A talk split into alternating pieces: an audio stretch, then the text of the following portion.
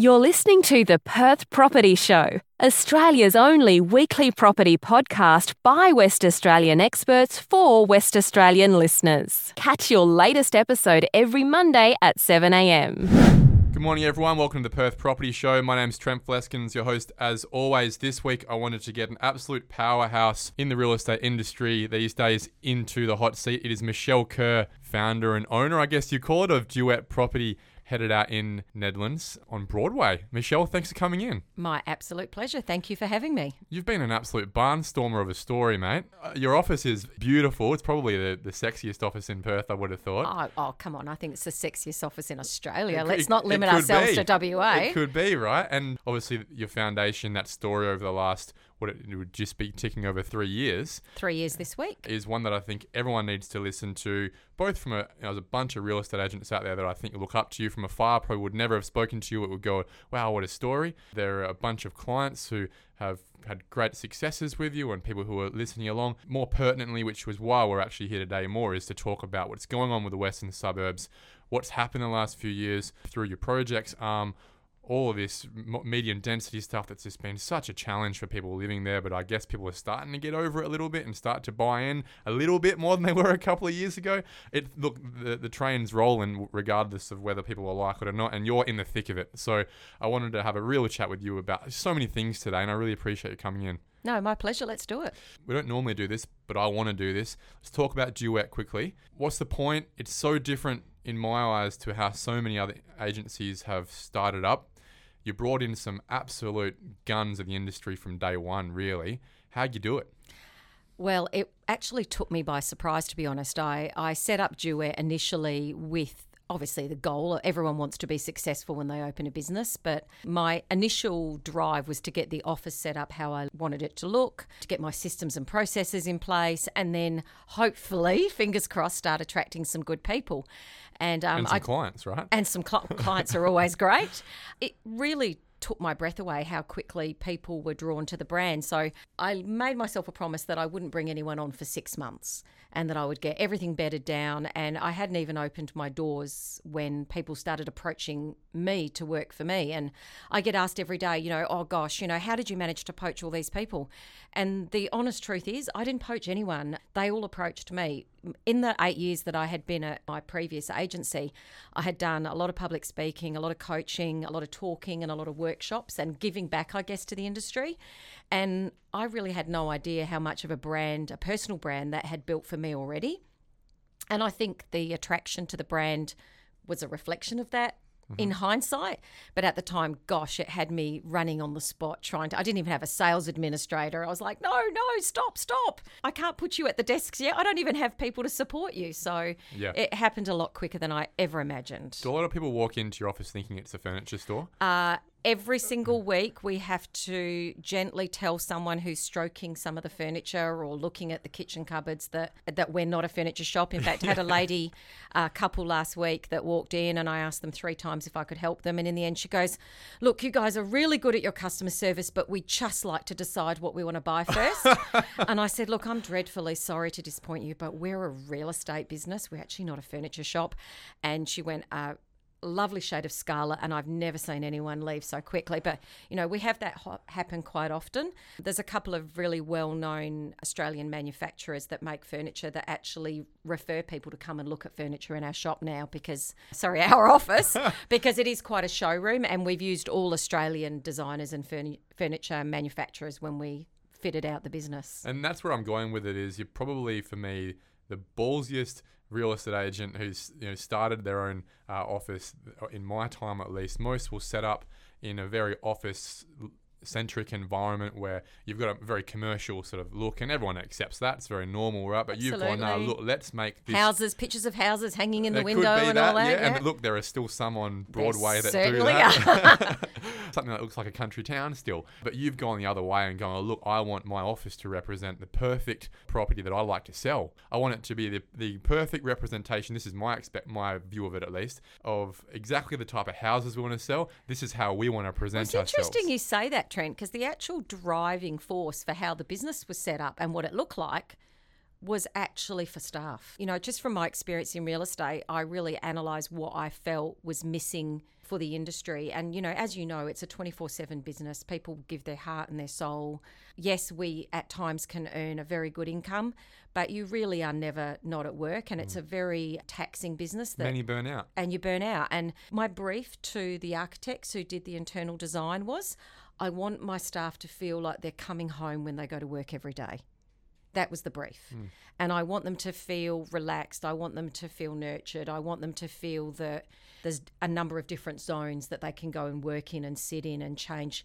I didn't want them to feel they came in sat at a desk, which is This is your this is your corner. This yeah, is your pod. absolutely. So, you know, and that's why we've got the noise cancelling booths, we've got the lounge suite, we've got the kitchen bench. There's so many different places you can go and sit and work and change it up. Hmm.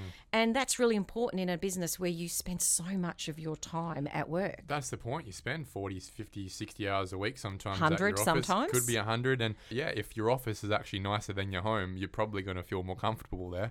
Uh, Yeah, and, I mean, we had a- good work. I think for the first year that we were open, one of our, because a lot of people don't realise from the street, we've actually got a second story.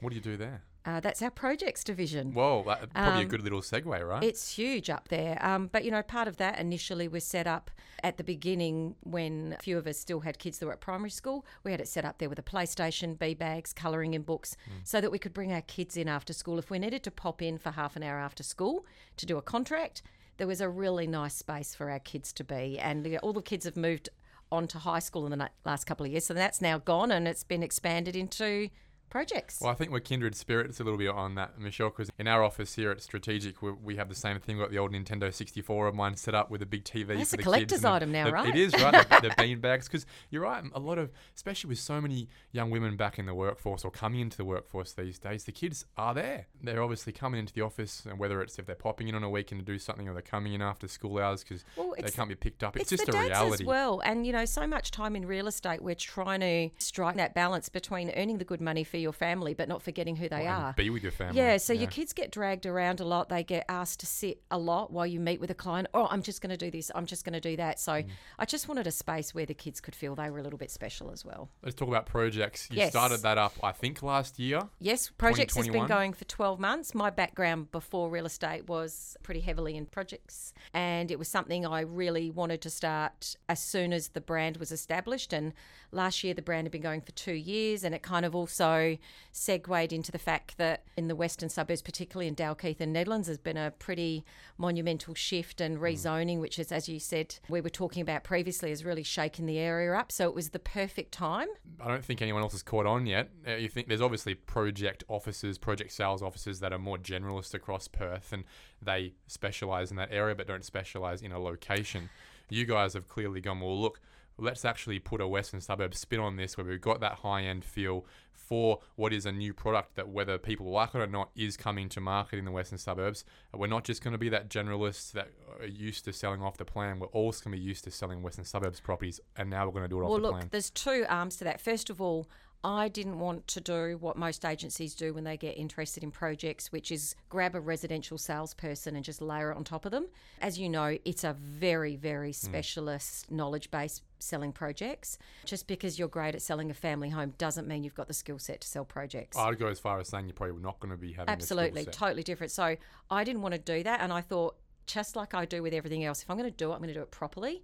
So we actually set up a separate projects division, which is headed up by Andrea Prindeville, who's had a huge background in property projects. She came to us from Blackburne, and she's now got two other staff working with her. So she's got uh, my husband, Great. and she's also got a full time dedicated marketing person. So we're not trying to get a very busy residential salesperson to juggle projects. We have a, actually a separate division.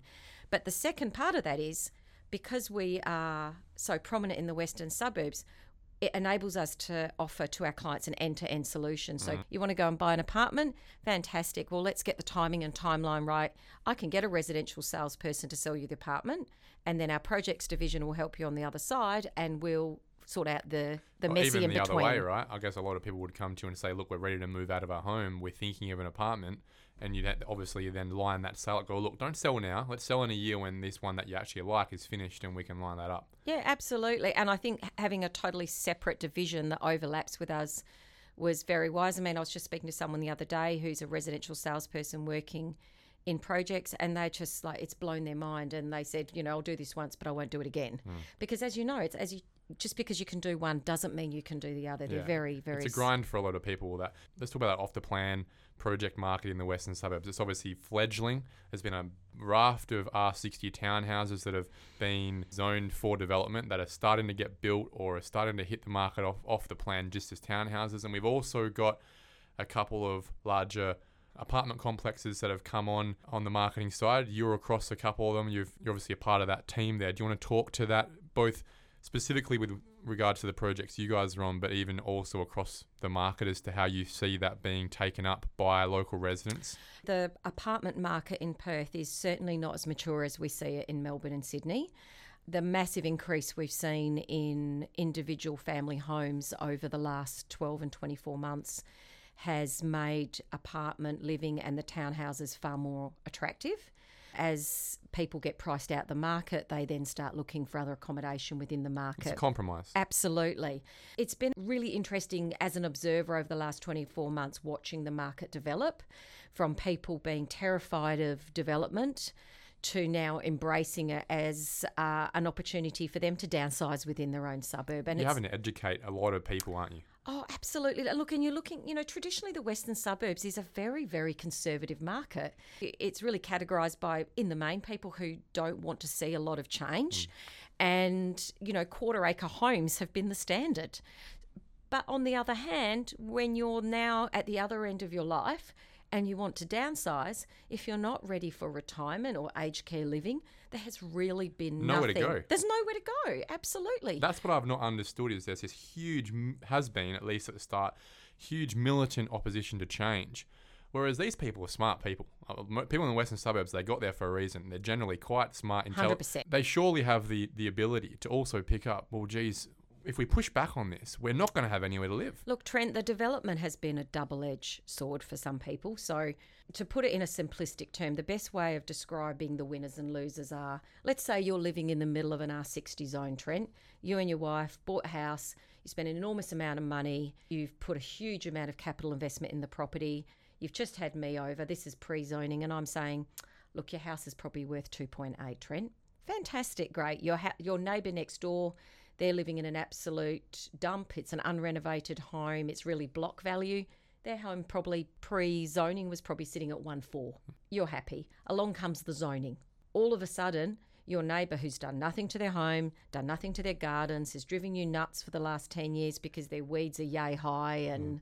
it looks like, you know, spooky manor next door.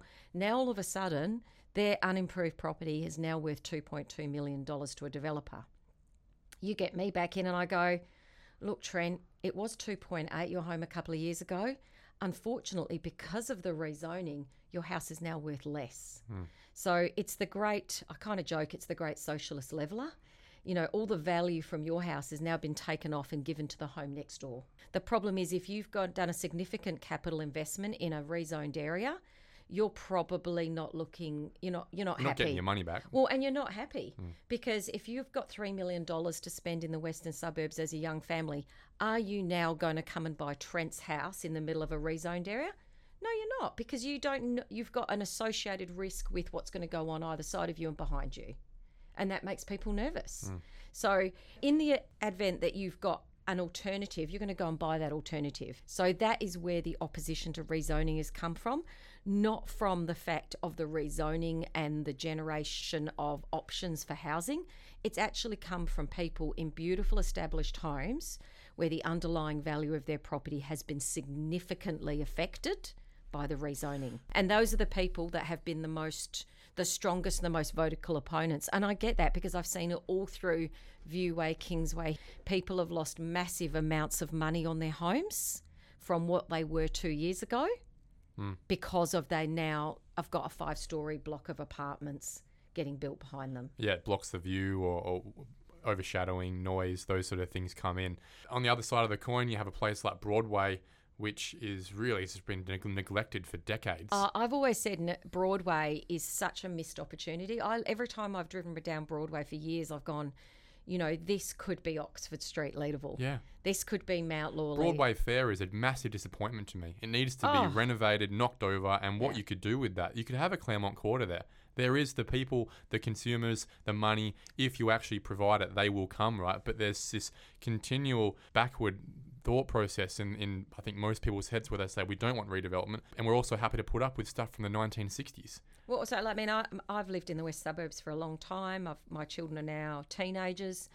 But even now, when I go out to eat, there's very few choices for me mm. as a young family. And I don't want to go out and disturb a romantic night out for a young couple who are spending their weekly income on a meal with mm. my, my There's a kebab store. Yeah, and, and that's about it. I know? have spent a lot of my life at Broadway Fair Yeah. and will continue to do so, but there is a real lack of that middle kind of entertainment eating. There's, we've got no wine bars really, we've got no just gourmet options. just no really. gourmet options. And I, I, I really wonder what the future will be for Broadway though, because as much as we've got the development on the Nedlands side, people still need to remember that the opposite side of the Is road Perth. is City of Perth. Yeah. And, you know, will it force their hand and they'll be forced to do something to go head to head? Or, you know, it still may be a long way off before we see that real regeneration of Broadway. We've seen on the East Coast massive injections, especially at the ultra high end of value, where things have, were worth 10 mil, they've just turned into 25 mil in the space of three, four years in Sydney. Uh, Perth's ultra high end uh, space really is around that Dalkeith, Claremont, Peppermint Grove region there. They've been sitting pretty stagnant on that ultra high end values for a while now. I see things starting to move in that space too. Do you do you see the same thing happening there too? People are starting to buy finally again on those ten million dollar plus values. No, absolutely. And, you know, it's interesting because people make, you know, global statements about Perth's gone up this much, Perth's gone up that much. And we forget that every single suburb's its own micro market. Exactly right. We always talk about that this on the podcast. in my previous life, I would always look for the inequities in the market and the things that didn't make sense because that's how I would make money. At the moment, I look at Nedlands, for example, that is almost f- more expensive than Dal. Actually, I would say it's more expensive than Dalkeith at the moment. Which is craziness. Which is crazy, but then you go, well, what does that mean? Does that mean Dal? Like, you know, when the market doesn't make sense, it usually has a way of correcting itself. But there's definitely the momentum is still upwards. Um, I've had a couple of sales, which I won't, you know, won't go into because of contractual regions over Christmas, but they've sold for prices that I would never have ever imagined. I think any agent at the moment who can be specific about what someone's home is worth is yeah. making it up. out their ass, yeah. Um, because, you know, I mean, I sell the bulk of what sells through, you know, the 6009 region, and I clearly have no idea what I'm doing at the moment because, um, and I say that quite honest, quite honestly, because you know, the I certainly wouldn't want to be putting a limit on what people's price expectations that's why a are for lot their don't. home. That's why a lot don't. They go contact agent expressions of interest. Michelle, where are your buyers coming from at the moment? Thirty percent over rest. Uh, Oh, we're finding that as well. I can give you a stat that I don't think we put on the podcast. Last year, to be frank, at Strategic, we probably had a dozen or so people inquire with us from over east over the space of the year with regards to buyer's agent service, things like that. We really focus in WA, obviously. We don't advertise at all over there. In the last week, we've had a dozen inquiries for buyer's agents from over east in a week this it is year. very, it's starting very to happen. strong. And look, you know, the interesting thing is that these people are making an enormous, enormous capital investment, purchase of what could very well be their biggest asset, sight unseen most of the time. Mm. So, you know, all those ancillary technologies that we use are becoming more and more important because people are, I mean, the thought of spending four, five, six million dollars on a home that you've never walked through. I actually can't see it slowing down at the moment. I was really interested coming into the new year what kind of momentum we are going to feel. And I'm feeling a strong momentum at the moment. There's been a tick up, certainly since the Christmas return the last week or so. I've always been a massive proponent, very vocal about this. Once those borders open, that's just stage two about to start. Well, the interesting conversation I'm having with a lot of Eastern States people is we've been told, Michelle, we can work anywhere in Australia now because we're never coming back to the office. And what a lot of people don't realise is in Sydney and Melbourne, 30% of office people are never ever going to walk back into an office again. COVID has changed the way we live and work forever. Mm. So if you're a high end executive, consultant, and you can live anywhere in, in Australia once the, the borders open, why would you not live in Perth? Cheaper property, better beaches, cheaper private More schools, space for people, better yeah. climate. Yeah. Um, and they go, well, come live in Perth and I'll fly over east once a month. Look, the same thing's happening in America. I was watching 60 Minutes. I put this up on LinkedIn just this week. Massive droves. They've done a 60 Minutes art, uh, segment on this. Droves of people are leaving the Chicago's, the San Frans of the world because they're just becoming so ridiculous expensive to live.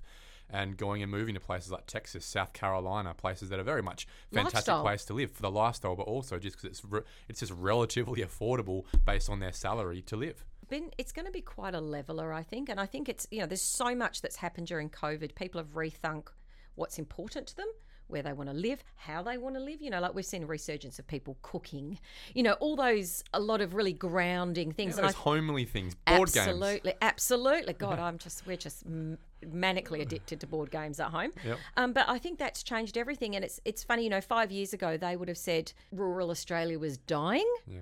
whereas now look where we are it's flourishing Yeah, and then I think Perth benefits from that.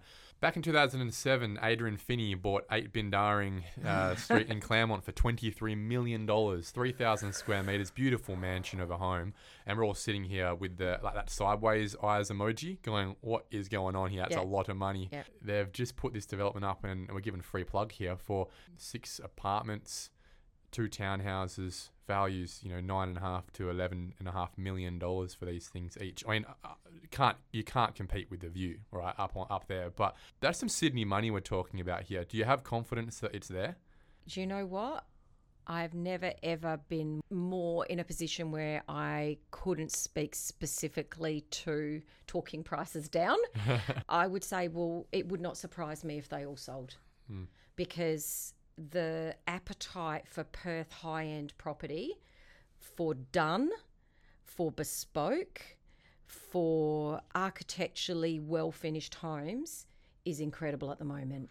And people will pay the money if it's done well and it offers a lifestyle solution that they're not getting anywhere else. You know, I think the reason that there's a little bit of nerves about it is because we've had four or five years of a market where we probably clearly couldn't support that product come into the market. So there's not a lot of data to prove that there are people who would pay for that product. Does that does that make sense? Absolutely. And look, you know, in in all markets there always is a time where people just have to close their eyes and jump and trust their gut instinct and some of you know the the best fortunes in the world have been made on gut instinct and I think it's very hard to predict in a in a market that's got this much momentum where it will stop.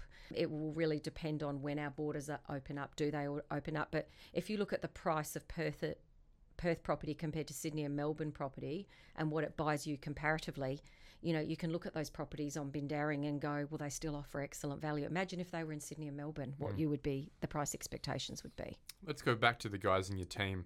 Susie Costanzo, Craig Gaspar, Susan James. I mean, these are three massive heavy, heavy Emily hitters. Hiskins. Emily Hiskins. These guys all clearly sell in areas that most people want to live as well. Places that Susie sells in, for example, Shenton Park, Daglish, they're consistently in that top five of uh, days on market because And per you square can't find a property for starters. Well, you look right? at uh, Subiaco and Shenton Park per square metre, it's far more expensive than Nedlands and Dalkeith. And this is where I was going with it, right? You you think about Nedlands, which is where you are the number one. Uh, I bought my family home in Nedlands on Hillway three years ago. Um, feel pretty proud of that. The timing was fantastic uh, uh, because exactly the same thing. You obviously, when you're looking at this, you're comparing suburbs. You think, well, what else could I get for my money? And I'm thinking, well, Shenton Park, Daglish, North Perth, West Leederville, all these You're looking areas, at block right? sizes, you're going, man. Well, do you know the thing is, for the two years leading up to COVID, Nedlands actually went backwards quite significantly, and a lot Why? of. I- have no idea. It was just, and you know, a lot of times in real estate, you look at the herd mentality and why people decide not to buy in suburbs, and there's no rhyme nor reason. And it's just like, you know, when a market's going up, all of a sudden, it's do we all subconsciously make the decision that we're not going to pay the price anymore? And all of a sudden the market goes down. It's just it's been really really unusual. And i think part of it at the time for nedlands was all the arguing that was going on about rezoning. Negative vibes. yeah and i think it created uncertainty. And you know in basic psychology when human beings are put in an uncertain situation they'll just avoid it I would also posit another reason. Just like anything, people like to follow trends. They, they there's cool places, there's cool products, right? Nedlands has become less and less cool over time as the the products available on Broadway have become older and older and more dilapidated over time, and that's that's what's frustrated me. It's what's made me. Uh, really interested to see how we see benefits from the rezoning along there, Well, especially. if you look at, you know, like um, Craig Gasper's suburb, predominantly West Wembley and West Leederville. I mean, goodness gracious! Like if you're a young family, you are spoilt for choice at Yeah. night time. awesome places, awesome cafes for Oh, breakfast. You know, for example. pizza. Oh my gosh! You know, I'd pay money just to live next to that. Yeah. so where I'm going with that is that there's one place that's really benefited. I think there's been a huge shift of money from where it used to always be the Blue Bloods in Nedlands and Dalkeith. And it's the cool place to go is Cottesloe. All the Oh. money is gone from the, where a place where it used to just be a sleepy, quiet place on the beach that was a bit too far to drive from the city, and now now it's the place to be. Yeah, but What's look at- going on? Look, Cottesloe's really interesting. I think it's one of the suburbs that has the biggest amount of churn, though. Um, there's a lot of people predominantly that invest in Cottesloe. Um, I was very fortunate a number of years back to get a peek at some demographic information that some of the shopping centres use to profile what they stock and how they set up their shelves. And Cottesloe has a very different underlying professional demographic from somewhere like Nedlands and Dalkeith. Nedlands Dalkeith is predominantly high earning professionals, doctors, lawyers. I think just about every anaesthetist in Perth lives in Nedlands or Dalkeith. well, Um, near the near the hospitals. well, and this is what I'm saying. You know, you've got Nedlands is driven with by it's the first suburb from the city. It's got which is be- why I bought there. Yeah. Hundred percent. It's got the beach on one side, the river on the other. You've got eight hospitals. You've got UWA, and if your kids are at MLC in Christ Church, you don't need to go down Stirling Highway. Which is a huge thing. and that is the magic of Nedlands. Um, whereas you look at Cottesloe, people live there for a different reason. And Cottesloe, if you look at the underlying demographic, there's a lot of CFOs, a lot of CEOs of mining companies, there's a lot of stockbrokers, a lot of property developers. So what you find is if you look at the ups and downs of prices in Cottesloe, there's quite big swings, whereas N- Nedlands may not ever have massive spikes in prices, but I would argue that it more has stable. it's more stable because the people that live in those areas where the whether the stock market is going up or down, they don't care. But if you study how the suburbs ebb and flow, like all of a sudden, all the money went out of Nedlands and started going to Shenton Park, Subi, Wembley, West Leederville, then those prices through competition got driven up to the point where people were going, hold on a sec, this is not good value. And now they've all come back into Nedlands, mm. and Nedlands is having a massive run at the moment. Then people will probably look, but you know, the next step hypothetically might be people go, look how cheap Dalkeith looks to, compared to Nedlands. And then all the heat will go out of Nedlands for a little while. And people just go, whereas when people are walking around with, say, a million dollars or two million dollars or whatever their budget is, they literally look around, turn themselves in a 360 degree circle and go, where is the best bang for my buck? And even if you want to live in a trendy suburb or next to the cafes or the beach, you will go for your lifestyle where is the best bang for your buck. Mm. And that drives these ups and downs that we see in suburbs and where people exiting suburbs. And, you know, I lived for a long time in North Perth and Mount Lawley, and you would watch it happen every couple of years. North Perth would go up and then it would stabilise and then it would go to Mount Lawley and then it would just they just play tag team as they go up the property price ladder. Yeah, because they're complementary options. Let's talk back to the rezoning. We're going to have a lot of townhouses come in, right? I They're mm-hmm. going to be better quality than any other townhouses Some, generally some will be. in, yeah. in most of Perth, right? Mm-hmm. They should be of a higher standard, most of them. Mm-hmm. Who's that going to bring to Nedlands? Will it be a benefit? My perspective is it gets some young families in who couldn't afford to be in before. Well, having sold quite a few townhouses in the area already, it's not who you would expect. Who's coming in? So I have had families that live in the area purchasing townhouses for investment. Because if you think you're going to get a lovely townhouse, one and a half million, you're getting good depreciation, incredible rent, you're renting it out for $1,000 a week, $1,200 a week, Wow. and you're getting massive depreciation, it looks pretty good in the portfolio compared to what you're getting in the bank. Yep. I've had older active couples buying into the properties. And They're some- locals. Yep, yep. And some so it's been very hyper local to date. Very, very hyper local. We've just sold another couple recently and one of the someone who just wanted to be close to the hospitals for work reasons. I, I've been quite surprised. I would have thought that families would have been the driver, but they haven't been. I was thinking it would be young medical families going, you know what? I've looked at Shenton Park. I can get same or better outcomes Nope. on north of the highway been. in Nedlands. It's been a very, very eclectic mix. What I would say though is the bigger townhouses are tending to sell better than the smaller townhouses. But you know, even like what you know, we talked about what your what your money buys. If you wanted a brand new house in Nedlands at the moment on a quarter acre, you are not going to get any change out of half, not much change out of five mil. On a quarter acre, a beautiful designed home, you're not going to get much change out of four and a half, five mil. Hmm. So to be able to come in and buy a slightly smaller home, albeit on no land, you've just got a courtyard, but you've got a brand new four by three home, you're going to come and buy that for one five, one six. That's that's looking like excellent buying, isn't it? That's the whole point of medium density is to have a very a similar enough living standard and product, and just not the land value. It's it's the middle ground between the quarter acre and the apartments that are. coming through. and you can see through. really clearly what people like and what they don't like because you can see what's selling if you look around the suburbs. There's a few three level developments. People aren't loving those so much. I just think unless they've got lifts, people would rather, and if you look at the trends for even just normal residential homes, people would rather have less rooms and have rooms that are large More space, yeah. and more space and higher ceilings. So great, you can give me a three level townhouse that's got five bedrooms, but it doesn't feel like it relates. Yeah. You know, traditionally the Australian mentality is the big single level home on the quarter acre block, right? So I think the the further you go away from that in feeling and how the spaces relate, the less desirable it becomes for Australians. apartments. There's a number that are coming up on Broadway, some Mm-hmm. of which seem to be floundering, some of which seem to be doing pretty well. Mm-hmm. There's obviously the one from Hillam on Louise Street that you guys are involved in. What's the feel? Are we getting some some uptake, or is it still a really an education process Um, to well, get people in? At the Gardens project is absolutely flying at the moment. I think the guys sold four over the weekend alone.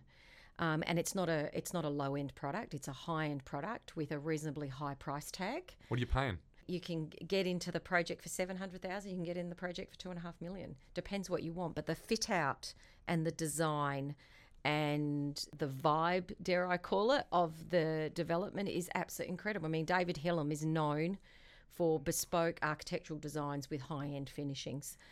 Um, but that's been really well received by, I think people have got used to it in the surrounding area, but it's been really well received by buyers. I mean, um, my team was only supposed to have um, limited staffing over the last couple of weeks, and they've all had to come into work because all of a sudden that project has got its tipping point, and it's it's selling really really well. Is that hyperlocal as well, or are we getting East Coasters having It's a a real mix. Predominantly, it is really, really hyper local. On top of that, we've got a lot of people from Applecross Como that are interested. So they're. That's interesting because they have enough choices there.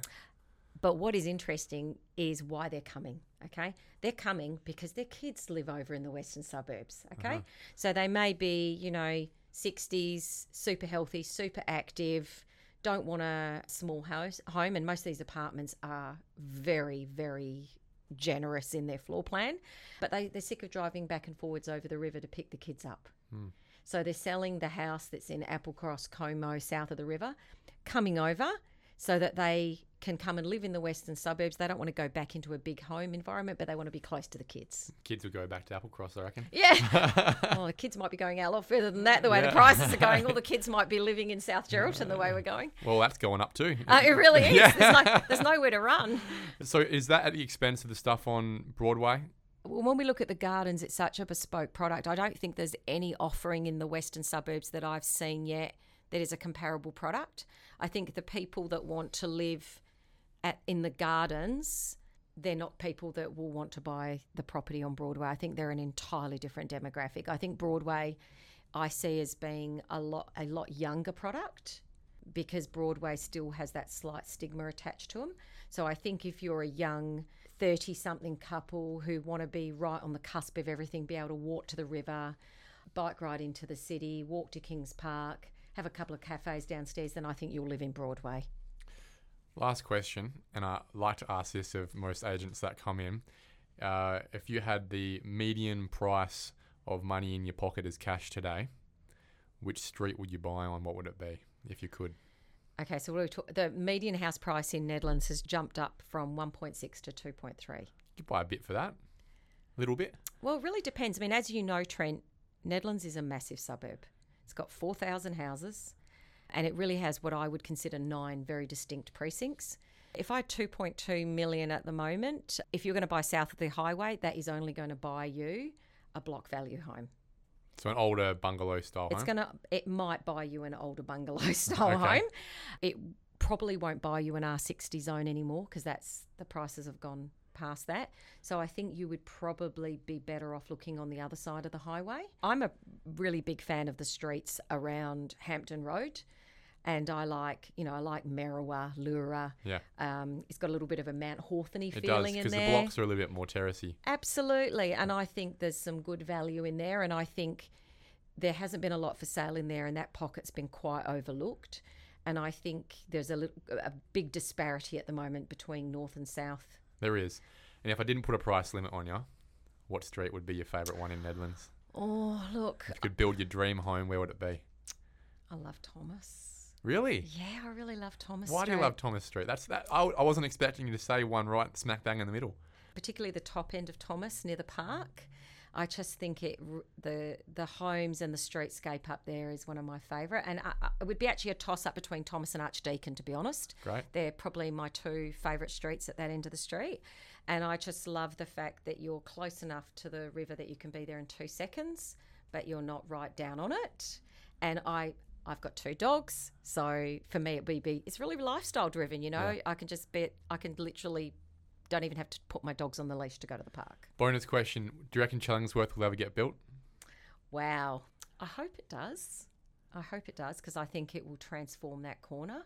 I think it will eventually grow into getting built because I think what's going to happen on that corner with the Captain Stirling, the Aldi, the Woolworths. That will support it. So you think think that's the win condition? That has to happen first, and then Chellingsworth maybe goes. Absolutely. I look. I mean, and the that pocket around there now, in the duration that we've been waiting for those things to happen, is starting to get quite run down. I mean, it was um, it was- Because no one's investing in there. No Can I give you a bonus? Bonus. Why isn't that not happening, and when will it happen? You I've got, an no- inside I- run? No, I don't, and it's it's probably one of the most best kept secrets in the western suburbs.